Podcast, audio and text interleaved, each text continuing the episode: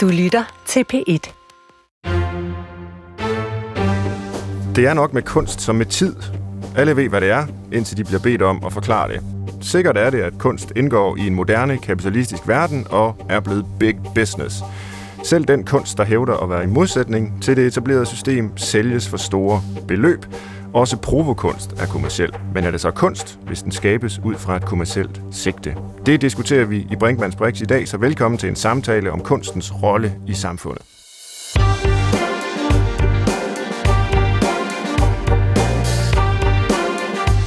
Og til at diskutere forholdet mellem kunsten og det kommercielle, æstetikken og markedet, har jeg i dag besøg af to gæster. Den ene er Karen Grøn, direktør på Trapholdt siden 2010. Velkommen til dig, Karen. Tak. Dejligt, du vil være med. Og den anden gæst er Christian von Hornslet, billedkunstner, som nok bedst er kendt for Uganda-projektet, som jo gik ud på at få en hel landsby i Uganda til at tage dit efternavn Hornslet. Øh, velkommen til dig, Christian. Tak. Også skønt, at du vil være med. Tak. Og vi kan måske lige så godt tage fat på det her evige spørgsmål og forsøge at nå frem til en definition, som vi kan tage med os videre efterhånden, som programmet skrider frem.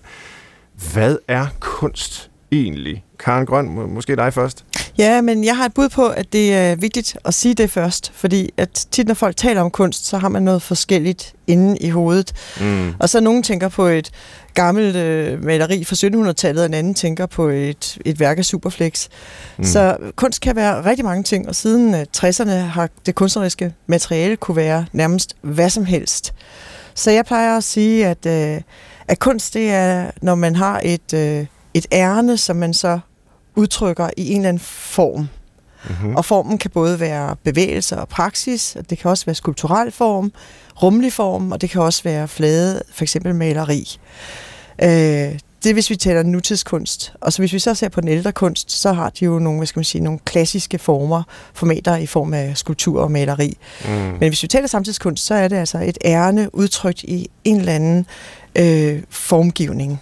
Det lyder overbevisende, øh, og det er ikke, fordi jeg sådan skal prøve at gennemholde det, men jeg har sådan en baggrund i filosofi, og der kan vi jo godt lide at teste sådan nogle definitioner ved at holde dem op imod konkrete eksempler. Og mens du nu beskrev øh, din, din udmærkede definition, så tænkte jeg bare på øh, Stockhausen, den her øh, avantgarde-komponist, der for år tilbage virkelig fik ørerne i maskinen, fordi han betragtede angrebet på World Trade Center øh, 9-11 som kunst. Jeg tror endda, han udnævnte det til at være et eller andet, øh, det, det, det, det største kunstværk i verdenshistorien. Det var selvfølgelig meget provokerende, fordi en hel masse uskyldige mennesker mistede livet.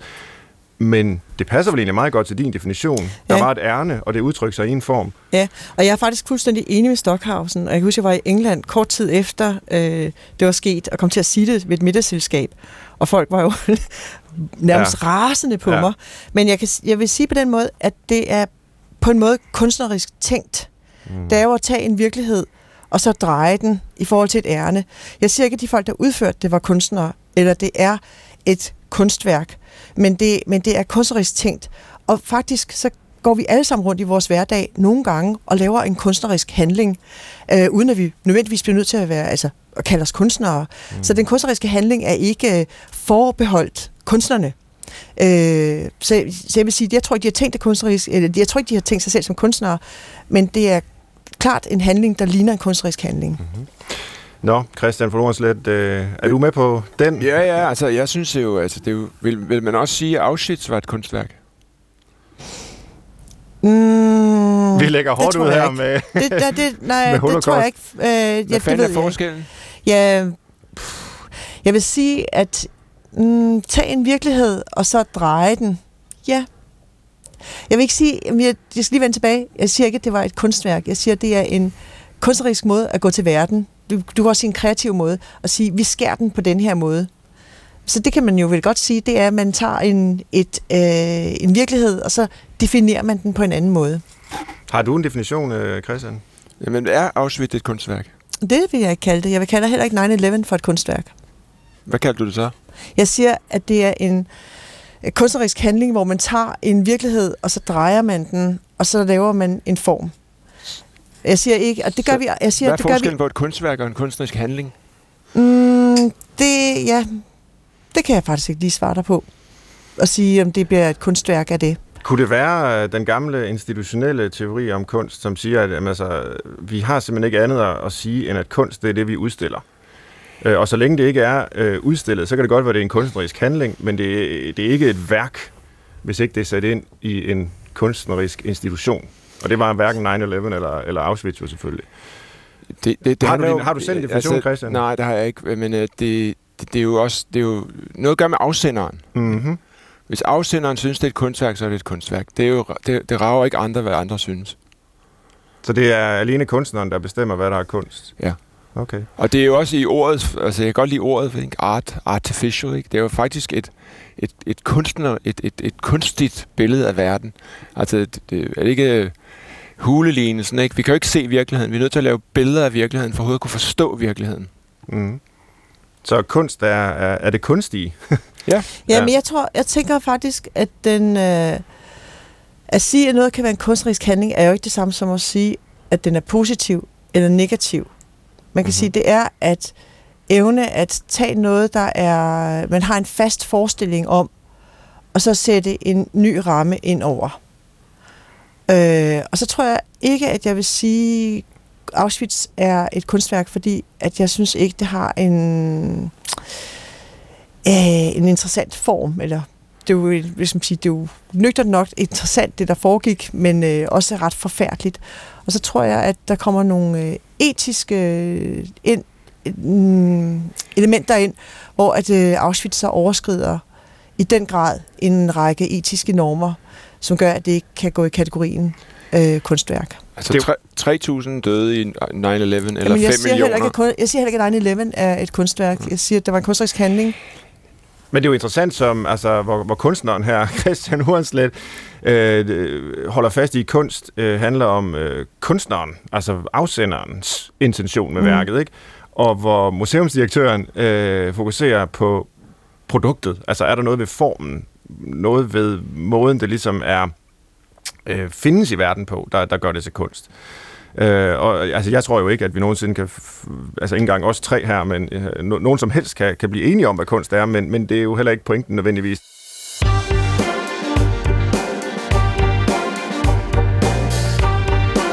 At være kommerciel betyder ifølge den store danske noget i retning af, at en given genstand er produceret alene med handel og i sidste ende profit for øje. Men giver det mening at producere kunst med det motiv? Hvad betyder det for et maleri eller en skulpturs kunstneriske og æstetiske værdi, at værket simpelthen er lavet for at blive solgt? Og hvordan værdsætter man værket i det hele taget? Eller værdisætter det? Det er nogle af de spørgsmål, jeg gerne vil stille her til mine to gæster. Karen Grøn, museumsdirektør, og Christian von Hornslet, billedkunstner. Christian øh, von Hornslet, er kunst nødt til at være kommersiel i dag med den virkelighed, vi har? Øh, det er svært at svare på, men ja og nej. Altså, det, på den ene side, så har vi øh, 100, hvad er det, tusind, tusindvis af kunstnere, der, der aldrig får en rød øre for det, de laver. Mm. Altså, der er ting, hvad der bliver lavet af sjove ting ude i samfundet. Af, og hvad er det ikke en eller anden Rockwool-rapport eller et eller andet, der sagde, at de har under 100.000 om året i løn, kunstnerne, ikke? Jo. Mens vi andre sidder her i studiet til store lønninger og snakker om de der stakkels mennesker, der producerer og producerer uden at få noget for det. Så der er det ikke kommercielt. Og det er, det er drevet af en eller anden idé om at forstå verden og fortælle om verden og udbrede sin egen psykologiske angst og prøve at dele med nogle andre og finde nogle menings- og nogle psykologiske øh, broderskaber i og, og, og fælles øh, referencer. Når det så pludselig bliver interessant, og der er nogle af dem, der er blevet opdaget til, at de kan øh, øh, fortælle en eller anden lidt større sandhed. Altså, så er der nogen, der pludselig tænker, ej, det der, det er sgu interessant. Ligesom hvis man var forsker øh, og, og, og lavede noget rigtig spændende forskning, så er der pludselig et stort universitet i USA, der gerne vil have dig, og så får du en kæmpe løn for at komme derover. Ikke? Mm. Sådan er det også med kunst. Der er nogen, der ligesom bliver opdaget, eller der er nogle, nogle spændende museumsdirektører, der tænker, det der, det er meget sjovt, det der, det tager vi ind, og så bliver det kanoniseret stille og roligt, og noget af det holder til det, noget af det gør ikke, og så pludselig bliver det en investeringsvare.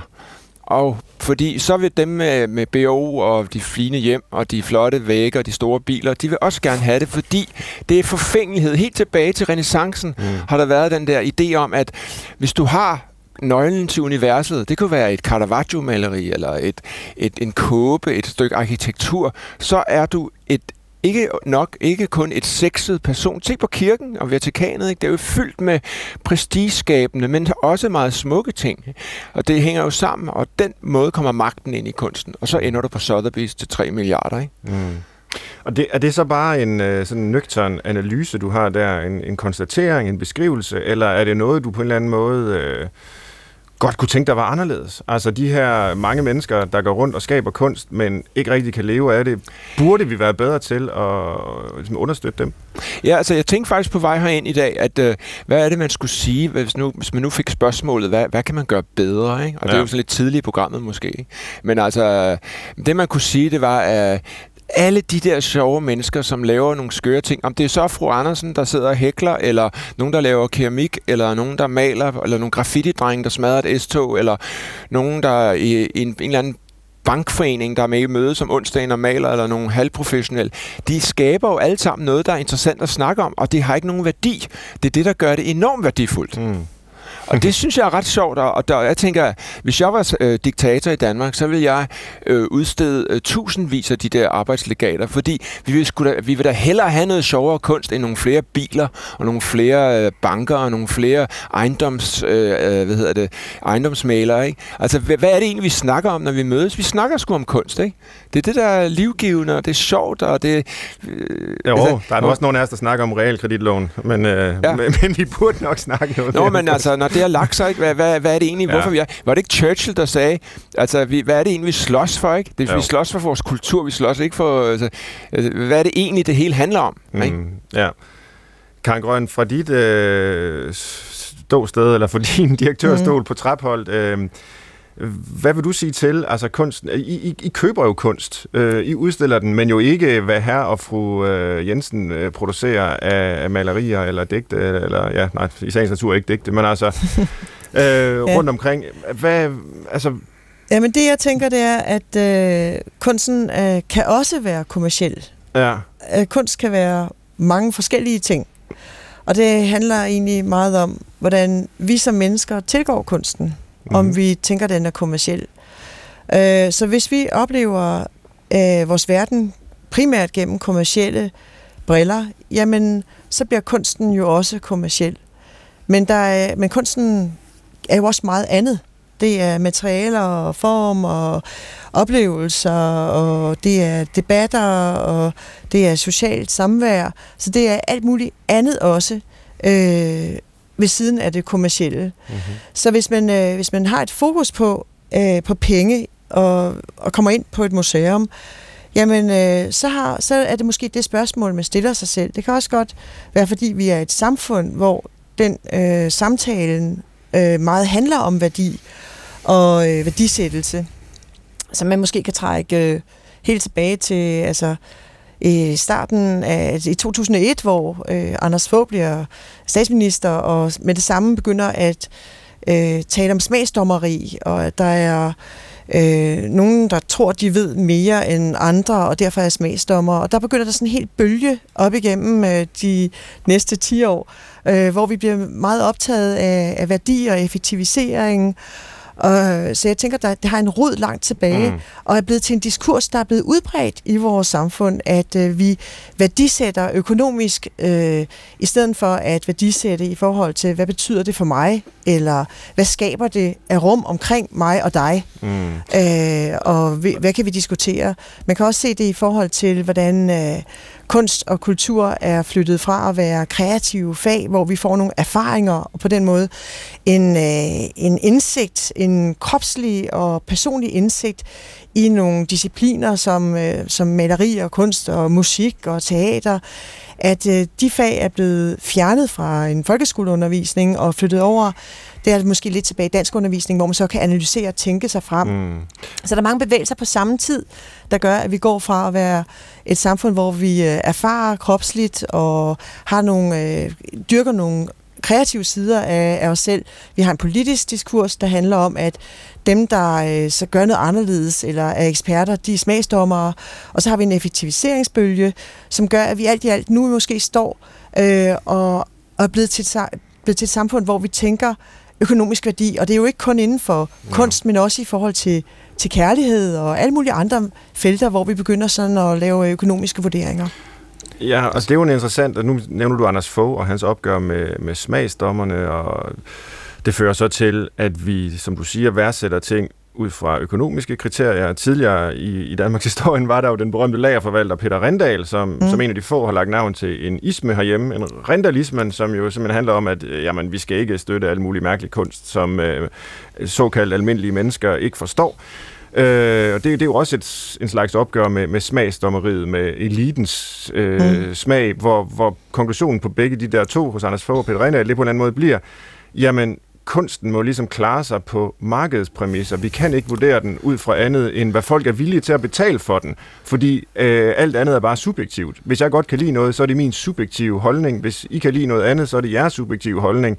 Og hvad et værk så eventuelt skal koste, jamen det må, må komme an på, eller hvad det er værd, undskyld, det må så komme an på, hvad vi vil give for det. Ja, og den, den politiske bølge, der har jo, er jo op til i dag med de der famøse 2% besparelser på kultur. Altså ja. den her forestilling om, at kultur jamen det må da kunne fungere på markedspræmisser, de må da kunne, øh, kunne tjene deres penge selv på de her udstillinger. Og i stedet for at tale om vores alles gode, som øh, kultur er, så bliver det noget med, at der er nogle museumsdirektører, der vil have nogle penge. Altså som om, at man sidder øh, og skal, skal have noget til sig. Som om, at det er sådan et personligt ærne, i stedet for at tale om, at vi har et fælles gode her, og det er ikke kun, at det handler om, hvad der bliver præsenteret, men faktisk også handler om praksis. Mm. Altså et fælles gode, der handler om, jamen, hvad fylder vi os selv op med? Og når jeg taler om, hvorvidt børn og unge lærer noget, øh, altså får adgang til at få øh, kunstneriske og kreative erfaringer, så, taler, så, så synes jeg, det er ærgerligt, hvis vi kun taler om børn. Jeg taler om, vi burde måske også som voksne sige, øh, hvor, hvor er jeg henne? Har jeg egentlig overhovedet nogen praksis, der ligger ud over regnearket? Mm. Altså, gør jeg noget selv i mit liv, som, øh, som øh, styrker mine andre øh, sansemæssige sider? Det spørgsmål tror jeg da godt vil være relevant at stille til os selv. Ja, helt sikkert. Jeg kunne tænke mig at spørge dig, Christian von Hornslet, altså som udøvende øh, billedkunstner, hvordan har du det så med, at der skal findes en pris på den kunst, du skaber, og at dens værdi i høj grad bliver øh, øh, ligesom reflekteret igennem den øh, pris, altså hvad værket koster. Øh, fordi man kan jo godt sidde og have alle mulige idealer om, at jamen, altså, kunstens værdi er på en eller anden måde umålelig på økonomiske øh, parametre, men det er jo ikke desto mindre det, vi, vi lægger ned over den. Hvordan er det at være skabende kunstner, og så, øh, og så, så få, få prissat sit, øh, sit, sin kunst? Ja, altså, øh, undskyld, øh, jeg vil, altså, jeg vil give Karen meget ret i det der med, at, øh, at det for det første, at jeg vil gå længere tilbage end, end, end Anders Fogh. Jeg går tilbage helt til uh, Milton Friedman, og, og jeg vil gå helt tilbage til, neo, når de der neoliberale uh, mm. uh, folk kom frem med Reagan og Thatcher, hvordan de bildte samfundet ind, at, at uh, fælles værdier var lort, og alle skal have private penge, og vi skal lade de store virksomheder dereguleres, og kapitalismen og jubierne kom frem, og alt hvad handlede om det individuelle, og alle pengene forsvandt ud af samfundet, ud på skattefri øer, og nu har vi jo Amazon og Facebook, de betaler ikke skat nogen steder, vel? Altså, det er jo hele den rejse fra et fællesskab til et, et individualistisk mareridt, vi lever i i dag. Og, og det, der er endnu mere interessant, som også Karen var inde på, det der med, var, at, at de institutioner, som vi dengang havde valgt, og vi i god tro, at der skulle være nogen, der faktisk ved, hvad kunst er. Der er nogle museer, mm. der er nogle universiteter, øh, som vi giver penge. Ligesom øh, når Rendal siger, at vi, de må klare sig selv. Ja, hvad så med skolerne og hospitalerne mm. og fortorvene og forskerne og psykologerne og Danmarks Radio? Skal de også klare sig selv? Altså, det er jo et absurdum, det der. Ikke? Så øh, i virkeligheden, så synes jeg, det er meget sjovt, at, øh, at, det, øh, vi ligesom må erkende, at vi er på den her neoliberale mareridtsrejse ned mod the race to the bottom. Ikke? Altså, vi er virkelig... Vi, jeg håber bare, at... Øh, og magten ligger hos jer. Hvis I stemmer nogle ordentlige politikere ind, så får I et ordentligt samfund. Mm. Men men vi vil hellere have penge, end vi vil have øh, kunst og indhold. Sådan er det bare. Men for at svare på dit spørgsmål, så øh, er, jeg, har, øh, jeg kaster mig totalt ind i den neoliberale kamp som en slags ironisk kommentar til det her. Så jeg, jeg, jeg sælger mine ting som øh, aktiekurser. Altså, hvad, hvad vil I give? Da jeg startede i sin tid med i nede en kælder på Vesterbrogade, der havde jeg jo en kasse øl hver onsdag, og så vidste jeg, at der kom folk og drak gratis bajer, og så, så, så en eller anden dag, så var en, der sagde, Nå, det der, det er meget sjovt, du laver, hvad, hvad skal du have for det? Så sagde jeg, hvad vil du give? 500 kroner, tag det. Ikke? Og så er man i gang, og så, øh, så kører butikken, og så nu, nu får vi 500.000 for dem, ikke? måske nogle gange. Ikke? Altså, men det er markedspræmisserne. Men jeg synes ikke, det er sjovt. Mm. Jeg vil da hellere arbejde i en eller anden øh, kontekst, øh, hvor, hvor der er nogen, der virkelig ved noget om det, og vi vælger nogen, og vi, vi, vi inddrager børnene og mm. samfundet. Mm. Og, og når jeg er i Tyskland, så kan jeg jo se, at børnene har billedkunst i første klasse. De sidder og decifrerer øh, gamle øh, brøkelbilleder på museerne, og de har et forhold til det. Det ligger i deres DNA, deres blod. Her er det nærmest en joke. Mm. Men jeg kunne tænke mig alligevel at lige bore lidt i, hvad, hvad du siger, om der måske er en interessant modsætning, eller i hvert fald en udfordring forbundet med, at du lagde ud med at sige, at kunst, det er i høj grad defineret af kunstnerens intention. Altså man bringer noget ind i verden, øh, og det gør du, øh, ja det gør jeg for så vidt, det gør Karen, det gør vi alle sammen. Øh, så, så, så det handler meget om kunstnerens øh, intention der. Og på den anden side, jamen så kan vi jo ikke alle sammen blive udstillet på Trapholdt eller andre øh, museer. Øh, der skal jo være en eller anden kvalitetsvurdering, der afgør, om noget ikke bare er kunst, men om det er god kunst. Og hvis den kvalitetsvurdering ikke alene skal overlades til markedet, men til nogen, der må have forstand på kunst, hvordan hulen finder vi så ud af, hvad, hvad, hvad der er noget værd? Jamen, det er fordi, vi har, vi har sluppet tøjlerne. Altså, for, altså, når du sender et eller andet øh, videnskabeligt ind til en tidsskrift, mm-hmm. og mhm. de skal vurdere det, så sidder der nogen der, som ved noget om det, og som har studeret det her i 100 år, og virkelig ved, hvad de gør.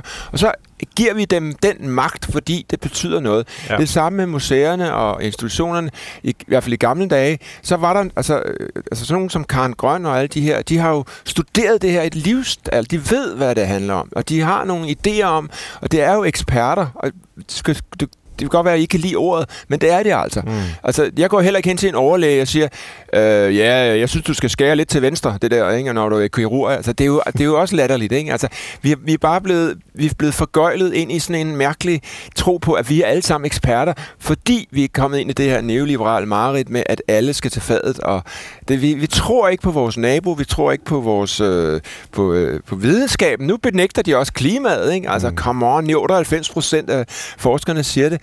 Come on, altså det, det er sjovt, at, at medieindustrien og, øh, og, og dem, der har magten, øh, de har fået alle de fattige og de dumme til at stemme på de højorienterede og på, på, på at de selv får mindre ud af samfundet. Ikke? Det er jo sjovt, ikke? Det er også et... Og øh, jeg ved sgu ikke, altså det... Kunst er jo også, altså for mig, det er jo pisse lige meget, om det er kunst. Det, det handler om, der er det interessant. Ja. Det var altså lige mit cue, du kom med der, Christian. Du må gerne sige det. Fordi, fordi jeg, jeg, jeg, det slår nemlig mig, når jeg tænker over det, at når det, det hele tiden skal spørges, er det kunst? Så ligger der en eller anden økonomisk uh, undertone ja. i spørgsmålet. Også en æstetisk undertone. Hvad er det værd?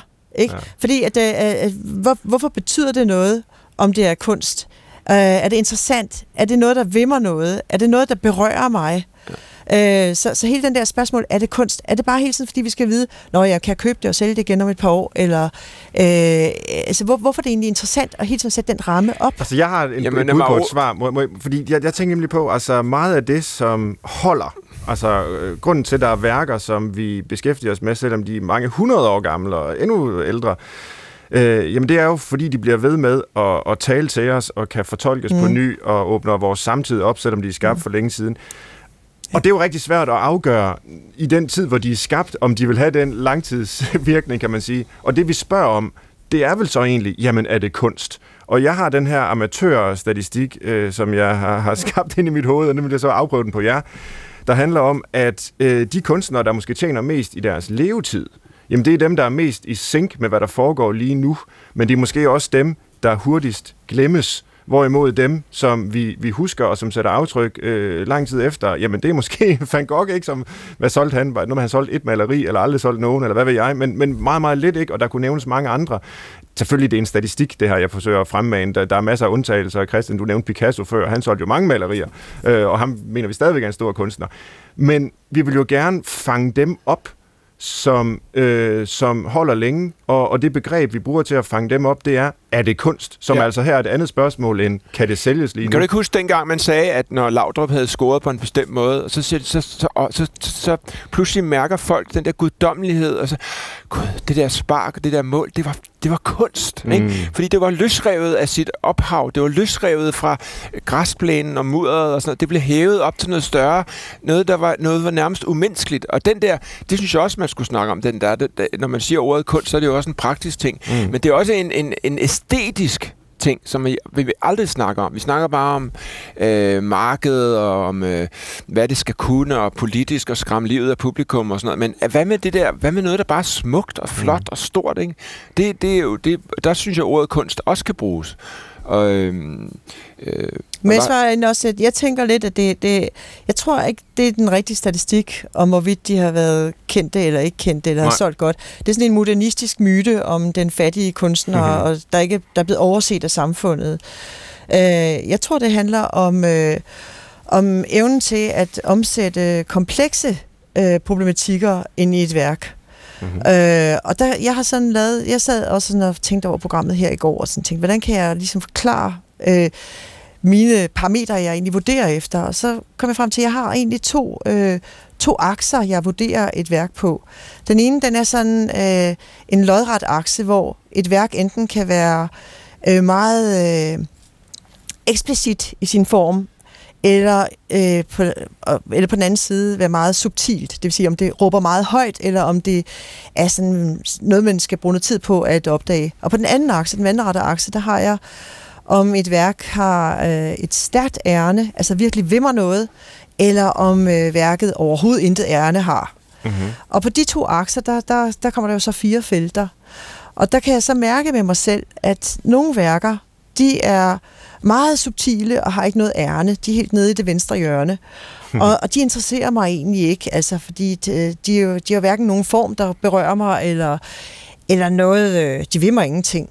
Øh, det er bare noget, lidt nogle farver, og så ser det godt ud. Og det kan, det, hvis jeg bare vil have et flot, nogle flotte farver over min sofa, så kan det, så kan det være sådan et, nogle farvemalerier, jeg måske køber i Bilka, og det kan være fint nok, hvis jeg ikke vil andet. Mm-hmm. Så der er andre værker helt i den anden ende, der er ekstremt øh, ærneorienterede og meget eksplicite. Og de er måske så eksplicite og har så stærkt et ærne, at de næsten kun når frem til et budskab. Mm-hmm. Og de interesserer mig måske heller ikke helt så meget, fordi øh, mm, de er så, så er jeg færdig med det. Er ja. færdig med det for hurtigt i virkeligheden. Uh, så jeg vil gerne sådan lidt længere ind og sådan have noget, som både har et ærne, men også har en form. Fordi der er en tredje part i de her to akser, og det er beskueren. Hvad, hvad, hvad er det egentlig beskueren, øh, hvad, hvad, hvad vedkommendes øh, parat til at modtage? Hvilket øh, parameter sætter vedkommende op? Og nu er det tilbage til det, vi sagde i starten. Men hvis det kun er det økonomiske parameter, jamen så er det jo det, man kigger på kunstfeltet med. Men jeg ser mennesker som meget mere mangefacetterede. De fleste af os er jo både øh, elskende og sansende og økonomiske og alt muligt andet. Så, så, så afhængig af, hvilket, øh, hvilket humør jeg er i, jamen så går jeg så ind i det her felt af værker, der er på de her, sådan, øh, i de her fire felter. Eller det tror jeg, de at det er nyttigt for kunstnerne, der måtte lytte med derude og, og høre, hvad en museumsdirektør ja. tænker om kunst, fordi så kan man jo tage den, øh, den her matrix, du har ridset op, og så kan man forsøge at ramme øh, de rigtige felter, så, så du kan mærke, det er kunst. Jamen, jeg håber også, det er interessant for ja, jo, dem, bestemt. der går på museum. Jo, jo. Fordi, at, hvad, hvad er det egentlig? Også når man modtager kunst, ikke? Altså, man, man hører hele tiden det her med, ah, det er bare, altså, nogen siger bare, at kunst skal bare provokere mig. Og så har man måske det her, man bare godt kan lide, det er meget stærkt ærne og meget eksplicit. Og, og andre vil bare gerne have, det skal bare være nogle flotte farver over min sofa. Og så er man der. Der er egentlig ikke nogen værdiladning i det. Det, for, det kommer jo på, hvem man er og hvad man er Svend, til. Dine, dine, forsvend, dine forsøg på som at, at, at, at, at kredse emnet ind har bare gjort det værre, kan du høre. Ja, det er, helt sikkert. Altså, jeg håber, at alle kan... Altså, det er det der, det, det der begreb, der pludselig smutter ud af fingrene på dig. Ikke? Det, er, det er det der, det, det der, der er enormt smukt også ved det. Hvad, hvad, hvornår, hvornår, Svend, hvornår er du sidst fuldstændig blevet berørt af et værk? Af hvad? Ja, det... Sådan en hård psykolog som dig, kan du overhovedet føle noget? hård psykolog? ja, det skulle jeg mene, jeg kan. Altså, jeg vil faktisk sige, jo ældre jeg bliver, desto oftere får jeg øh, våde øjne, ved, og det kan være musik, der bevæger mig. Øh, men det er jo også selvfølgelig en gammel traver, det her med, at det måske er den mest direkte vej til vores følelsesliv. Det er den der øh, relativt... Hvad med billedkunst? Ja, billedkunst, ja. Øh, er det noget med H? ja, ja, men jeg sad faktisk øh, i går og så en masse af dine øh, værker, Christian, på, på internettet, og øh, blev optaget af det, blev interesseret, blev provokeret, men jeg fik ikke tårer i øjnene over dem. Nej, jeg håber ikke, du tager... Men altså, du får tårer inde i kroppen, ja. ja det er godt. jeg græd inde i. så, Men Det- dine værker, Christian, er jo meget, altså, no, altså, er jo meget eksplicit, ikke? Jeg, kom, Og- jeg og kommer slet har ikke ind på dit schema meget, der. meget Nej, stærk det tænker jeg også på. Ja. Ja. Ja, Jeg kommer Øh. helt ud af Karens schema, kan jeg høre. Er du på trapholdt? Nej, jeg er ikke, øh, nej, det- ikke, de har ikke opdaget mit geni endnu. Det er forklaringen. Ja. Ja. Men, men, men jeg er også nysgerrig på dig, øh, Svend, fordi det, at jeg sad også og tænkte på, at da, da du sætter det her sådan, altså, op omkring det kommercielle, så var jeg faktisk lidt nysgerrig på, om, om du ser kunst som andet end kommercielt selv. Ja, ja det gør jeg i høj grad. Altså, når, når jeg interesserer mig her i programmet for kunsten og det kommercielle, altså, så er det jo forsøg på også at kunne formulere en kritik af øh, markedssamfundet, hvor alt netop, som du selv var inde på, Karen, lige før, altså ligesom bliver målt på økonomisk øh, parametre. Det er så utroligt fattigt, som jeg ser det, at mm. det er det, vi lægger ned over alt. Altså, og når selv kunsten, det som skulle berige os, give os æstetisk erfaring, skulle kunne åbne verden op på nye måder, og øh, give os nye idéer, som vi ikke havde tænkt på før osv., når det også ligesom bare reduceres til... Men hvor er det, du ser, den er så kommersiel henne? Jamen, øh, jeg er jo selvfølgelig tilskuer til kunstverdenen, så... Du så, hører, så du hører det, nogle priser på Sotheby's, er det det? det er sådan noget, ikke? Nå ja, men det er en- en mikroskopisk del af, af en meget, meget... Det er en, det er en milliardedel af de mennesker, som roder med det, ikke? Ja, ja. Og det er fordi medierne skal bruge noget sensationelt, og så bliver det solgt. Og Ja. i øvrigt så er det svindel halvdelen af det, for jeg kender en, der arbejder på Sotheby's. De sidder selv med deres egen telefoner og ringer op. Er det rigtigt? Det er, ja, ja, og så sidder der en eller anden rig araber, der, der, nej, nej, det er kummerligt, det, der er slet ikke noget i det. Men, men med hensyn til, du spurgte før om, det, det tænker jeg lige på med det der køber, og, og, hvad, sætter de pris på det og sådan noget. Og jeg, har, jo- jeg må jo indrømme, øh, og det, det kan jeg også gøre offentligt her, det er, at øh, jeg har der mange øh, købere, som, som egentlig er ligeglade med indholdet på billederne, bare de får en hornslet, ikke? Jo. Og det jeg er ligeglad, fordi jeg har det som, mine ting er en slags trojansk hest. Det folder sig ud senere, det, øh, og virusangrebet kommer et par uger efter, når de sidder i stuen, og så bum, Gud, det handler slet ikke om pik og patter. Det handler om en markedskultur, der røvrender dig og din familie og dit samfund. Ikke? Mm. Altså, det, det synes jeg er sjovt. Jeg synes, jeg er ligeglad med køberen på den måde, andet end at det er, det er, jo, det, det er jo ligesom the patrons og, for et universitet. Der er nogen, der betaler for det, fordi vi synes, vi skal have det. Men, men kø, køberne, og det ved du også sikkert, Karen, for de der, der donerer store værker til samlinger, de aner ikke selv, hvad der er på, men det giver dem noget vanity, det giver dem noget forfængelighed, og det giver dem nogle glæde over, og ligesom en lille del af dem føler, de levende mennesker. Jeg og synes, det kan man Christian, købe sig til. Jeg synes bare, du putter alting ind i kasser ved at gøre det sådan. Jeg, jeg tror, at folk har mange forskellige årsager til at, at agere. Og en jeg taler kun kan, om de mennesker, der, der ja, køber... en af dem kan det godt, ja. være, kan godt være forfængelighed og, og noget andet, men det kan også godt være, at de også har nogle sanselige øh, oplevelser. Altså, der kan jo godt være flere ting på spil på samme tid. Og jeg er lidt mm. nysgerrig på dig, Christian, når du siger det her med, at du er ligeglad, og, altså, og du, du sagde selv tidligere, at, at dine værker er en ironisk kommentar, der går ind på det her kommercielle marked.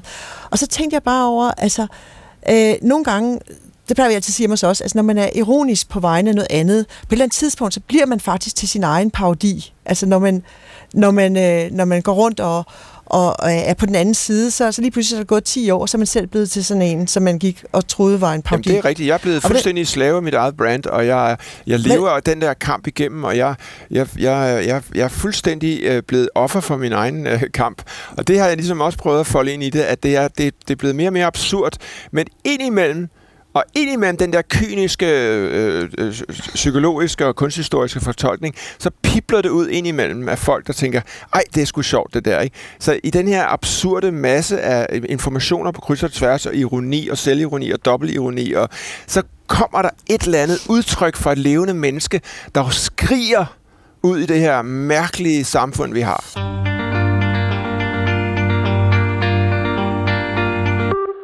Jeg vil lige sige til lytterne, vi er i gang med Brinkmanns Brix, der i dag handler om kunst, kunstens rolle i et øh, kommercielt øh, markedssamfund. Gør det, at kunsten overhovedet kan være kunst, eller gør det, at kunsten måske kan bruges som en kritik af de vilkår, der findes for, at den overhovedet øh, kan være der. Og, og, det er mig, der Christian ligger på Brixen, Hornslet. Ja, nej, det er, det er kunsten, der ligger på den, men øh, du kan få en session bagefter, Christian von Hornslet, som er min ene gæst, og den anden er Karin Grøn, som er museumsdirektør på Traphold. Og, og, og, og nu er vi ved det her med, med kunsten, og hvordan den afspejler samfundet, og hvordan den kritiserer samfundet. Og du, du har talt en del om det, Christian, men kan du, kan du prøve at forklare os, øh, hvad du gør med din kunst som en form for øh, kritik af tiden? Fordi sådan ser jeg jo lidt dit projekt, og det er også sådan, du selv øh, beskriver ja, for eksempel, det nu, ikke? Der, der, er jo, der er jo forskellige... Altså, det er jo langt for, foredrag, ikke? Men, men helt kort, så er det... Øh, for eksempel, jeg har nogle store malerier med nogle pornostjerner, med nogle kæmpe kasser, hvor der står fuck my brains out, ikke? Og, og, og der står øh, fuck the poor og sådan noget. Sådan noget der. Og så bruger jeg de her nøgne kvinder som et fiskeblink, sådan at jeg tænker, ah, okay, ligesom poparten har gjort siden Warhol, at man bruger nogle ikoner, vi allerede kender, så behøver vi ikke diskutere, hvad der er på billedet. Mm. Så kan vi diskutere indholdet. Så står der fuck my brains out. Det er det mest solgte plakat, jeg har på min website, fordi desværre er mine kunder, de fleste af dem, 30.000 af dem, de har ingen rød øre, så derfor sælger jeg det som plakater. De synes, det er mega ja. sjovt. Og de, for, de kan så forstå det som en, øh, ja, det er sejt at sige fuck og sådan noget. Ikke? Men i virkeligheden, fuck my brains out, de lever i en tid, hvor de er fuldstændig bedøvet af, af præstationsangst, Instagram, Facebook, forældre, pres og smarte psykologer, der fortæller om alt, hvad de skal. Ikke? Og så, øh, så, så står de i den her storm af informationer.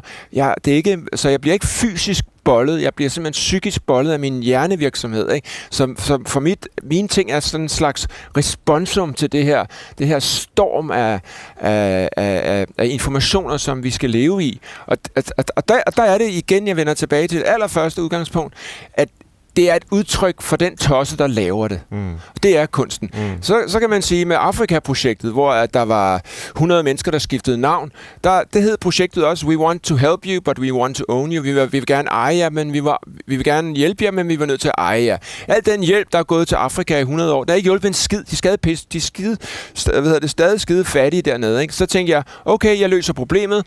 Vi, øh, vi laver noget forretning med dem. Vi får dem til at skifte navn. De bliver til underholdning for de rige heroppe. Vi sælger en masse billeder, de får nogle griser, alle er glade. Ikke? Den måde gør vi fattigdom til en forretning. Også med det her hjemløse projekt, jeg laver i London. Vi privatiserer de hjemløse for at parodere den privatisering, der er i gang, som overhovedet ikke virker. Altså, det, det er den måde, jeg mm. kritiserer samfundet. Og så pludselig, er der en eller anden museumsdirektør, eller en, en, øh, en politiker, eller en studievært, der tænker, hov, det er sgu da meget sjovt. Det, det kan være, at jeg lige skal stemme på enhedslisten næste gang og få rettet op på tingene. ja, det, det er meget interessant, som du beskriver det der, og altså uden sammenligning i øvrigt, fordi jeg opfatter ikke mig selv som kunstner, ikke engang i en meget udvidet forstand. Jeg synes, du er kunstner. Så, jo, tak. Men, men, men jeg, jeg gjorde en gang det, at jeg kritiserede hele selvhjælpsindustrien og præstationssamfundet øh, ja. ved at, lave en parodi på en selvhjælpsbog, øh, som hed Stå fast med syv trin til, hvordan man kunne undgå at udvikle sig.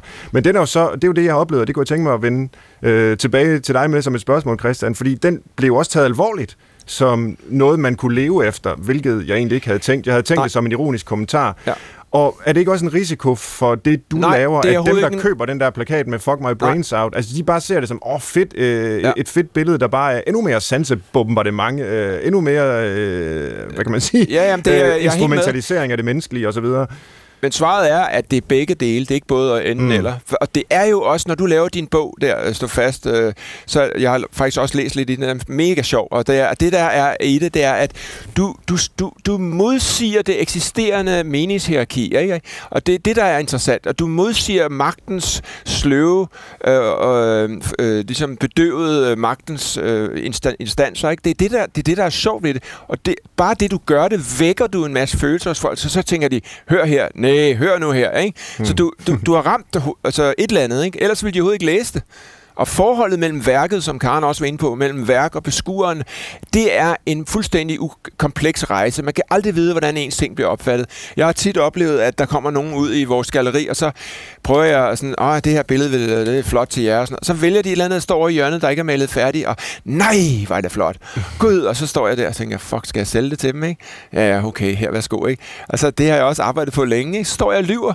Men det er fordi, jeg, er, jeg, er, jeg, jeg synes, jeg kan ikke stå for den følelse af, at folk bliver, øh, bliver ligesom beåndet af, af, af noget, nogen har lavet på noget lærred nede fra Søsterne Grenes. Ikke? Det er fantastisk. Også det, når man oplever, man går på museum, man kan, når det er godt en gang imellem, så kommer man jo fra høj og tænker, nu kan jeg godt øh, stå imod. Ikke? Nu behøver ja. jeg ikke stå så meget fast. Nej, nej. Jeg synes, det er fantastisk public service, vi har gang i, hvis jeg selv kan sige det i den her øh, udsendelse, fordi vi kommer ligesom bagom, øh, bagom facaden, både hvad angår museet og, og hvad angår øh, kunstneren, og, og høre, hvordan der er virkelig en anden masse tanker bag på, på mange forskellige måder. Men lad mig lige øh, runde af her med, med, med det, vi er i gang med at spørge dig, Karen, fordi nu har vi hørt om øh, Christian, der ligesom laver mm. kunst, som er en kommentar til tiden, som spiller med på tiden, og som samtidig kritiserer tiden, mm. laver nogle interventioner i den, der viser nogle ting frem. Øh, men du og I har jo arbejdet med, med kunstens øh, betydning på en helt øh, anden måde. Altså, hvor det mere er den menneskelige øh, trivsel, øh, ja. velvære, som kunsten på en eller anden måde kan befordre. Det kan være, at vi lige skal have den med os, også for at vise spændviden i, hvad, hvad kunst kan gøre og kan bruges til. Ja, men hvis jeg vil lige må sætte rammen, så vil jeg bare sige, ja, at jeg synes, det er fantastisk, at der er øh, kunst, der er helt ude. Altså, de, at der er kunst, som Christian laver for eksempel. Mm. Jeg synes, det er fantastisk, at der er malerier i Bilka, hvor jeg kan få nogle flotte farver hjem. Jeg synes, det er fantastisk, at der er det her kæmpe spændvidde i det kreative felt.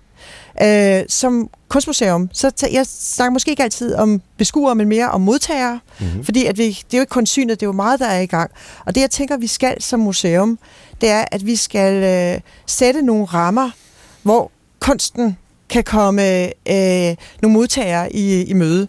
Og det vi gerne vil som museum, det er at åbne op for flere perspektiver end kun det økonomiske, eller kun det kunsthistoriske, eller kun det sanselige, eller kun det sociale, eller hvad det nu kan være. Der kan være så mange, simpelthen åbne det op, sådan så at så mange som muligt kan øh, sætte sig selv i spil, når de er på et, øh, på et øh, kunstmuseum. Mm-hmm. Fordi det er jo det, øh, kunstværker er. De er jo på en eller anden måde kondenseret, samlet tid.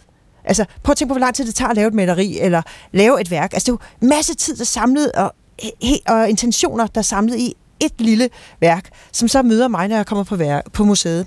Og det, vi, øh, det har vi arbejdet med i rigtig mange år på Trapholdt omkring, hvad vil det egentlig sige at, øh, at sanse et værk? Og vi... Øh, er inspireret af den nye fænomenologi, altså det vil sige uh, sansningens mm. væsen, og, øh, og arbejder med nogle forskellige projekter, hvor vi blandt andet har den udstilling, der hedder Seeing Slowly, hvor vi ganske enkelt bare foreslog folk at sætte sig ned i tre minutter og prøve at se, hvad der skete, når, når værket, øh, når de ligesom kom mærket værket. Fordi det, man ved jo, at mange folk ser jo kun hvis man siger, meget få sekunder på værker, går bare rundt igennem museerne. Jeg gør nogle gange det, at jeg nærmest ikke ser værket. Jeg står og læser på øh, den lille plakette, eller hvad sådan ja. noget, der er ved siden af, hvor der står, hvad værket hedder, hvem kunstneren er, hvornår det er Men det er også helt fint. Det er helt fint at være nysgerrig på det. Men, ja. men det, vi prøver på, det er at sige, man kan være nysgerrig på mange måder. Ja, Svend. For åben mikrofon. Ja, for ja. du, er, du afslører, at du men, ikke er noget sanseligt menneske, du er et litterært menneske. Ja, det, men uh, du kan jo godt være sanselig bagefter, vi er jo sanselige på forskellige måder, men det vi helt konkret har gjort, det er, at vi har øh, lavet et projekt øh, sammen med Kolding Kommune, øh, som øh, hedder Nærværende Kunstoplevelse, hvor vi arbejder med at prøve at hjælpe folk, som øh, har lidt af stress, med ja. at... Øh, prøve at mærke efter, hvad det egentlig er, der sker, når verden, det ikke kun er os, der gør noget i verden, men verden gør også noget ved os. Og der bruger vi malerier og værker fra vores samling i det her projekt, hvor, øh, hvor folk de både øh, sidder ved værker og mærker sig selv, de får også nogle tegneøvelser, og de får også nogle hjemmeøvelser, hvor de ligesom skal prøve at arbejde med, hvordan de egentlig observerer og mærker øh, deres hverdag. Og det projekt, det har, altså det har, det, det har nogle ret positive tendenser. Vi har en forsker fra Aarhus Universitet med os, og han, han, vi, er, vi er jo kun noget halvvejs, men han siger, at han har, han har faktisk aldrig hørt så gode tilbagemeldinger på et projekt før, så det er jo mm-hmm. selvfølgelig meget optimistisk. Men det er narrativt evidensligt indtil videre. Mm. Øh, det, men, men det handler om, altså helt enkelt, at Kunstmuseets ramme kan skabe et, øh, et sted, hvor man kan gå ind og arbejde med flere forskellige typer oplevelser på en gang, blandt andet også at mærke sig selv. Hvad siger du til det som kunstner, Christian? Er det noget, du kunne tænke dig at levere værker til? Sådan en form for balsam for sjælen? Eller nu, nu det kan ikke, det kan ikke. måske kalder det altså en form for wellness? Ja, ja, altså, det, det er, altså jeg mener jo, at det, ja, det, det, det er jeg helt enig, og jeg kan ja. godt lide det, og, og der er bare også mange, mange altså, facetter til det der. Ikke? Altså, du kan også spørge dig selv, vil du hellere, når, når man siger, at, at kunst kan være voldsom, og det kan være irriterende og uforståeligt og sådan noget, men vil du egentlig ikke hellere have en grim sandhed end en smuk løgn, ikke? Eller, eller er mm. kunsten den smukke løgn? Jamen, og, der er jo ikke nogen, der siger, om det er smukke eller grimme værker. Faktisk så, det, så vælger deltagerne selv, hvilke værker de ønsker. Nej, nej, men jeg tænker i sådan en bredere kontekst. Altså, vi, vi, ja. Øh, den, den sanselige oplevelse, der er imellem beskuerne og, og, og, og værket, er, er en, en, en rejse i sig selv. Og der vil jeg sige, der har jeg stødt på en masse tabuer. Og, og et af de tabuer er, når jeg spørger eksperter, såkaldte eksperter i kunst og sådan noget, om den der øh, wellness-feeling, den der, den der lille dejlige sommerfugl i maven, du får, når du ser et eller andet smukt værk, eller en Disney-film, eller sådan noget. Er det, hvad skal den erkendelse bruges til? Altså, ja. det, det må man ikke spørge om, fordi nej, du skal bare have det godt og sådan noget. Jeg vil gå så vidt at sige, at vi har de der skide museer og gallerier, så vi kan gøre folk en lille smule mere demokratisk tænkende i sidste instans. Hvor skal den erkendelse ende? Hvad er det sidste stop i den der rejse? Altså, hvad skal vi med det i det hele taget, hvis vi ikke skal blive bedre mennesker? Skal vi lave det for at lave flere øh, koncentrationslejre, eller mere øh, affald i verdenshavene, eller flere øh, neuroser på internettet? Altså, hvad, hvad, hvorfor laver vi det? Altså, der ligger der ikke en eller anden utopi i hver eneste lille værk om, at ej, det kunne være så dejligt, at verden var lidt bedre derude? Ikke? Altså, øh, Karen, du må gerne. Ja, altså det er, nu kan jeg høre, at ordet, øh, pludselig bliver ordet wellness øh, plasket ind over det her projekt. Plus at wellness øh, underforstået er et negativt øh, kilden under tæerne udtryk. Øh, det vores projekt handler om, det handler faktisk om evnen til at øh, mærke sig selv i verden og være sig selv i kontakt med verden, og at forstå, at det ikke kun mig, der gør noget ved verden, men verden gør noget ved mig. Det kan man sådan set opleve ude i skoven, man kan opleve det øh, sammen med andre mennesker, men det, som Kunstmuseet særligt kan, det er, at det kan samle en særlig koncentration omkring øh, de her erfaringer, fordi kunstværkerne er ikke... Øh, er ikke produkter i øh, gængs forstand. Det er, det er nogle værker med en masse intention, øh, både i forhold til ærne og form. Og det er men, noget af det, jeg tror, det hjælper men dem de med. erfaringer, du taler om, er det, hvad, igen, for ikke for at blive ved i det, men hvad, når du, når du får de her erfaringer og sanseerfaringer og sådan noget, kan man bruge dem til noget andet, end man har det bedre, når man går ud til bilen? Jamen nu gør du det til, om man har det bedre, om hvorvidt Skal, man er inde kilde. Jamen hvis du, hvis du får øh, et, øh, en bedre øh, forståelse for dit eget sansapparat, og din bedre oplevelse af dig selv, så har du et bedre udgangspunkt for at være sammen med andre, og at møde andre udtryk, fordi du ved, hvad det er for et klaviatur, øh, du egentlig opererer med. Du har ikke kun én tone. Så du bliver mere Du har rummelig. måske 70. Du bliver mere rummelig og mere demokratisk. Det er slet ikke den diskussion, vi er i gang med. Vi er i gang med, hvordan det er at være menneske i verden. Og hvad skal du bruge det til? Jamen, du skal bruge det til at kunne være i verden, og til at kunne agere, både med dig selv og i forhold Jamen, til hvad andre. skal jeg bruge den agering til, hvis det ikke ligesom udmyndter sig til Jamen, noget det videre? kan, det kan da godt være, at det giver en, øh, en bedre demokrati, men det er en helt anden og en større diskussion. Vi kan godt gå ind i den diskussion, det som jeg også synes Ja. er spændende, men det er bare ikke det, det her projekt det handler om.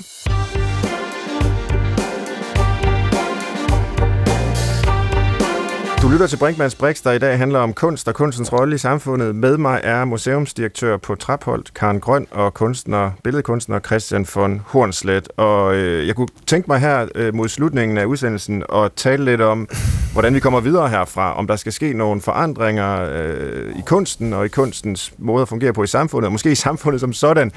Og, og Christian, du har på den ene side øh, været lidt øh, skeptisk over for min præmis, altså at kunsten er blevet øh, sådan gennemkommercialiseret. Du siger, der foregår en masse ting derude, og folk er skabende osv.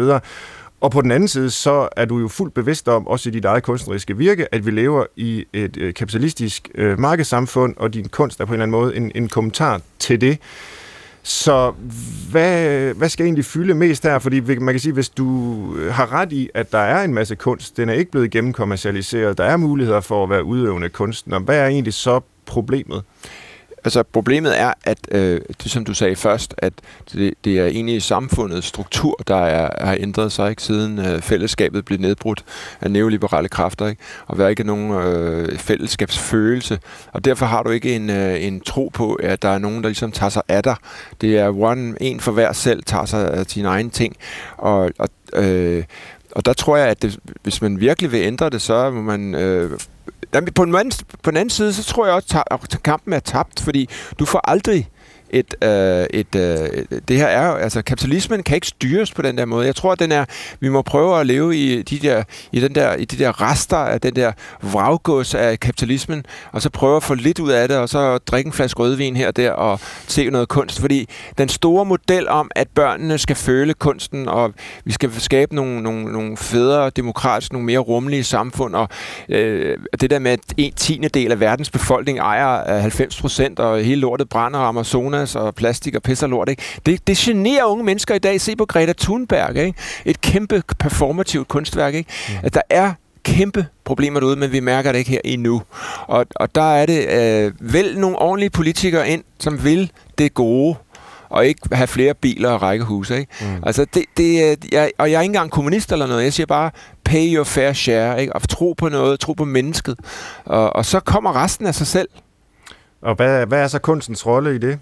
Kunstens rolle er at øh, minde, minde, øh, minde folk om, når de ser et godt maleri, at de øh, kan sanse det og føle, føle sig som et menneske og tænke, ej, det var da en sjov idé, og nej, det har jeg ikke tænkt lige over. Det er ikke... Kunst er ligesom forskning. Det er grundforskning. Du ser en masse skøre ting, og så er der nogen, der tager nogle bidder ud her, og så er der nogen, der starter et, et, et, et, et, et app-firma og laver et Skype, eller der er nogen, der laver en, en praksis, eller nogen, laver et museum. Kunsten er et fantastisk sådan et rodekasse af skønne, sjove idéer, hvor folk kan ligesom gå på, øh, på opdagelse, og så er det, man, at, de, at de sender aben videre til nogle af dem, der fanger den. Mest af det bliver ikke til en skid, men der er det så, så er vi tilbage i den der øh, terapeutiske rolle også. Det er jo, der er ikke noget negativt at sige om det, andet end at øh, hvis vi opdrager folk til at være endnu mere øh, åbne, og børnene og synes kunst ikke er noget farligt ophøjet lort, så, så bliver det også mere... Øh. Men jeg vil dog sige også, at, at min, øh, min fætter fra Australien, som kom her for mange, mange år siden, siger, han har aldrig set så mange private hjem med rigtige kunstværker. Mm-hmm. Når han kom rundt i verden, det er ikke, det var, Danmark var unik på den måde. Ikke? Så øh, jeg kan ikke komme svaret nærmere andet end de her lidt større visioner. Ja, ja. Hvordan det vil jeg så spørge dig om, Karen. Altså, hvordan operationaliserer vi så, mm. for at bruge et grimt ord, de her større visioner, hvis vi er nogenlunde enige om, at kunsten øh, kan noget på den måde i samfundet? Altså, hvordan sikrer vi os det så? Ja. Øh, sådan institutionelt, i form af kunststøtte osv. Mm. Er, er vi gode nok til det? Ja, jamen, jeg er enig med Christian i, at øh, både hans syn på, at kunst er en form for grundforskning i vores samtid, og ja. at det vi skal gøre, det er, at vi skal handle politisk. Og det, jeg, jeg har godt tænkt over, hvad det egentlig der skal til, og jeg tror, at, øh, at vi bliver nødt til at også acceptere, at institutionerne har en rolle. Nogle mm. gange så mhm. siger man, det er bare kunstnerne, der skal have alle pengene. Det, det tror jeg er hvilke kortsigtet. Penge? Uh, ja, hvilke penge? uh, men men, men uh, vi, bør, skal, vi skal sørge for, at det, det skal ikke være institutionerne, fordi at der er nogle forskellige opgaver. Den ene er, at kunstnere skal lave det, kunstnere gør. Punktum. Mm-hmm. Men øh, institutionerne skal ikke som smagsdommer, men som øh, vidende øh, eksperter øh, kunne sætte nogle rammer for, hvordan vi som mennesker så øh, kan opleve kunst. Og, øh, og, der, og der skal vi hjælpe folk med at få flere briller på, om det skal være politisk analyserende, eller social samtale, eller sensitiv introspektion, eller økonomisk vurderende. Det skal vi være med til øh, at, øh, at arbejde med. Øh, sådan så vi hjælper folk med at forstå, at det, det er ikke kunsten, der er kommersiel. Det er dig, der opfatter kunsten som kommersiel. Mm-hmm. Vi slutter Brinkmanns Brix med at lave en liste og det gør vi hver gang, og nogle gange øh, så er det en liste med gode råd til lytteren, og nogle gange så prøver vi at vende lidt på hovedet. Og jeg ved ikke helt om den liste, jeg gerne vil øh, øh, lave i dag, er det ene eller det andet, men jeg kunne egentlig godt tænke mig at spørge jer om, øh, både museumsdirektøren øh, Karen Grøn og kunstneren øh, Christian von Horslet, hvis, hvis I skulle formulere tre gode råd til, til folk derude, øh, der gerne vil blive rig ved at lave kunst, hvad skal de så gøre? Sådan bliver du rig ja. at lave kunst. Ja. Har, har I forslag? Ja. Jeg noterer, og så ja. sammenfatter vi til sidst. Du skal jeg, vil ikke, gerne høre, hvad Karen siger. Ja, du skal ikke tænke rigdom som penge, ah. men som menneskelig øh, livsknist. Og du skal gøre det ved at øh, spørge dig selv, om du et eller andet sted altid havde drømt om at synge, eller tegne, eller gøre et eller andet kreativt så du får nogle erfaringer, som du kan, som du kan bruge, når du, øh, når du egentlig går ud i verden, og så også modtager kunst fra andre. Ev, du disrupter ja. mit spørgsmål ved ikke ja. at ville tale om penge, men det er meget forståeligt. Nej, jeg synes, jeg, det er et jeg, godt råd. Men lad os høre, hvad Christian siger. Jeg siger, det, øh, det, jeg, jeg var en, jeg, en af mine få øh, udstillinger i New York, der kom der sådan en, en, en sød asiatisk dame hen til mig, og hun troede, jeg var hot shit, ikke? Og så siger hun, ja, hvordan gør du det her? Hvordan, øh, hvordan lykkes det her for dig at komme her ind og udstille her? Og sådan. Så sagde jeg, det, det er meget nemt. Det, du skal bare være født i det rigtige land, du skal være hvid, og du skal være høj, du skal komme på de rigtige skoler, kende de rigtige folk og gået på de rigtige gallerier, og så spise frokost med de rigtige, så er du her. Det er meget, resten af det, det er det nemme. Og, og, og, og hun ja. gik sådan slukket derfra, og øh, det det, man kan se der, hvis du virkelig vil lave penge, så åbner du alle kunsttidsskrifterne, så laver du noget kunst, der ligner det der, øh, der foregår i tiden.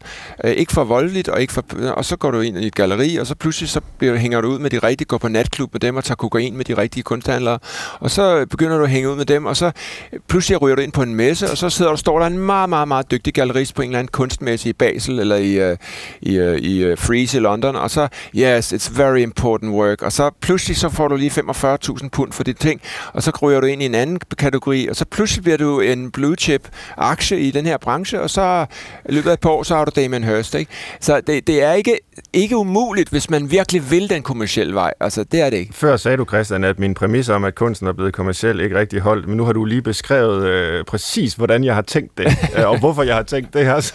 Det er fordi, det er så uendelig få, der gider og kan det. Ja, ja. Nå, Karen, har du et tredje bud? Du... Jamen altså, jeg, jeg, jeg vil bare følge op på det med rigdom, at der er jo folk tager jo på keramikkurser og tegnekurser og alt muligt i de her år, øh, som det jo eksploderer. Og det, med, det man nogle gange hører ved dem, der, der ligesom tøver, det er, nej, men det, det er jo for sent for mig at gå i gang. Og det er jo virkelig en økonomisk tænkning. For sent til hvad? Mm. Altså, til at blive professionel. Altså, at, at, skulle det være interessant? Det handler jo om at, øh, at kunne være i verden, og kunne, at kunne mærke og sanse sig selv. Så nu prøver jeg lige at sammenfatte her, øh, så må lytterne tage notater derude. Man skal for det første ikke tænke rigdom som øh, penge og økonomi, men som øh, livsgnist og mening. Så bliver man rig som kunstner. Og for det andet, hvis man så tænker rigdom som penge, så skal man øh, gøre, som øh, Christian beskrev, sørge for at være født på rette tid, til rette sted, med den rette baggrund, og, og køre hele den der stil med natklubber og kokain. Og for det tredje, så øh, en påmindelse om, at det egentlig er aldrig, det er aldrig for sent at gå i gang, hvis man skal sige det Ja. på den måde.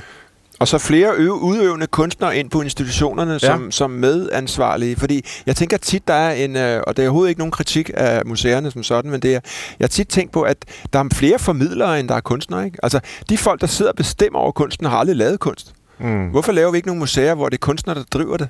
Altså, så, så kan man ligesom måske få endnu mere tættere på den der følelse, og så bruge øh, kunstpersonalet til øh, som en slags øh, øh, rettesnor eller en slags øh, pingpong øh, med dem, der kan det. Ikke? Fordi jeg synes tit, at jeg ser, øh, jeg ved ikke, om det er der, men jeg forestiller mig ikke, der er mange kunstnere ansat i Statens Museum for Kunst. Det er hermed givet videre øh, de bedste råd, vi kunne formulere. Tak øh, for at give dem, og for i det hele taget at være med og bidrage til en meget levende debat. Øh, meget lærerig debat, synes jeg, øh, i hvert fald for mit vedkommende.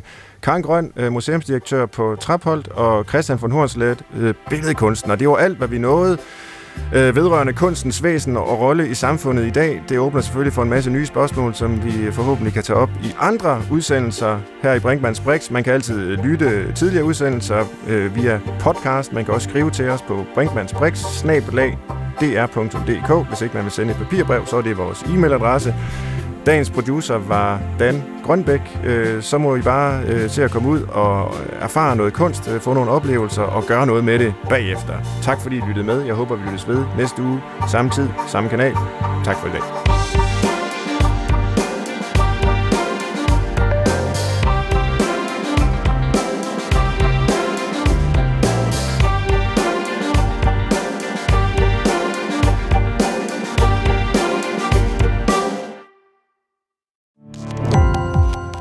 Gå på opdagelse i alle DR's podcast og radioprogrammer. i appen DR Lyd.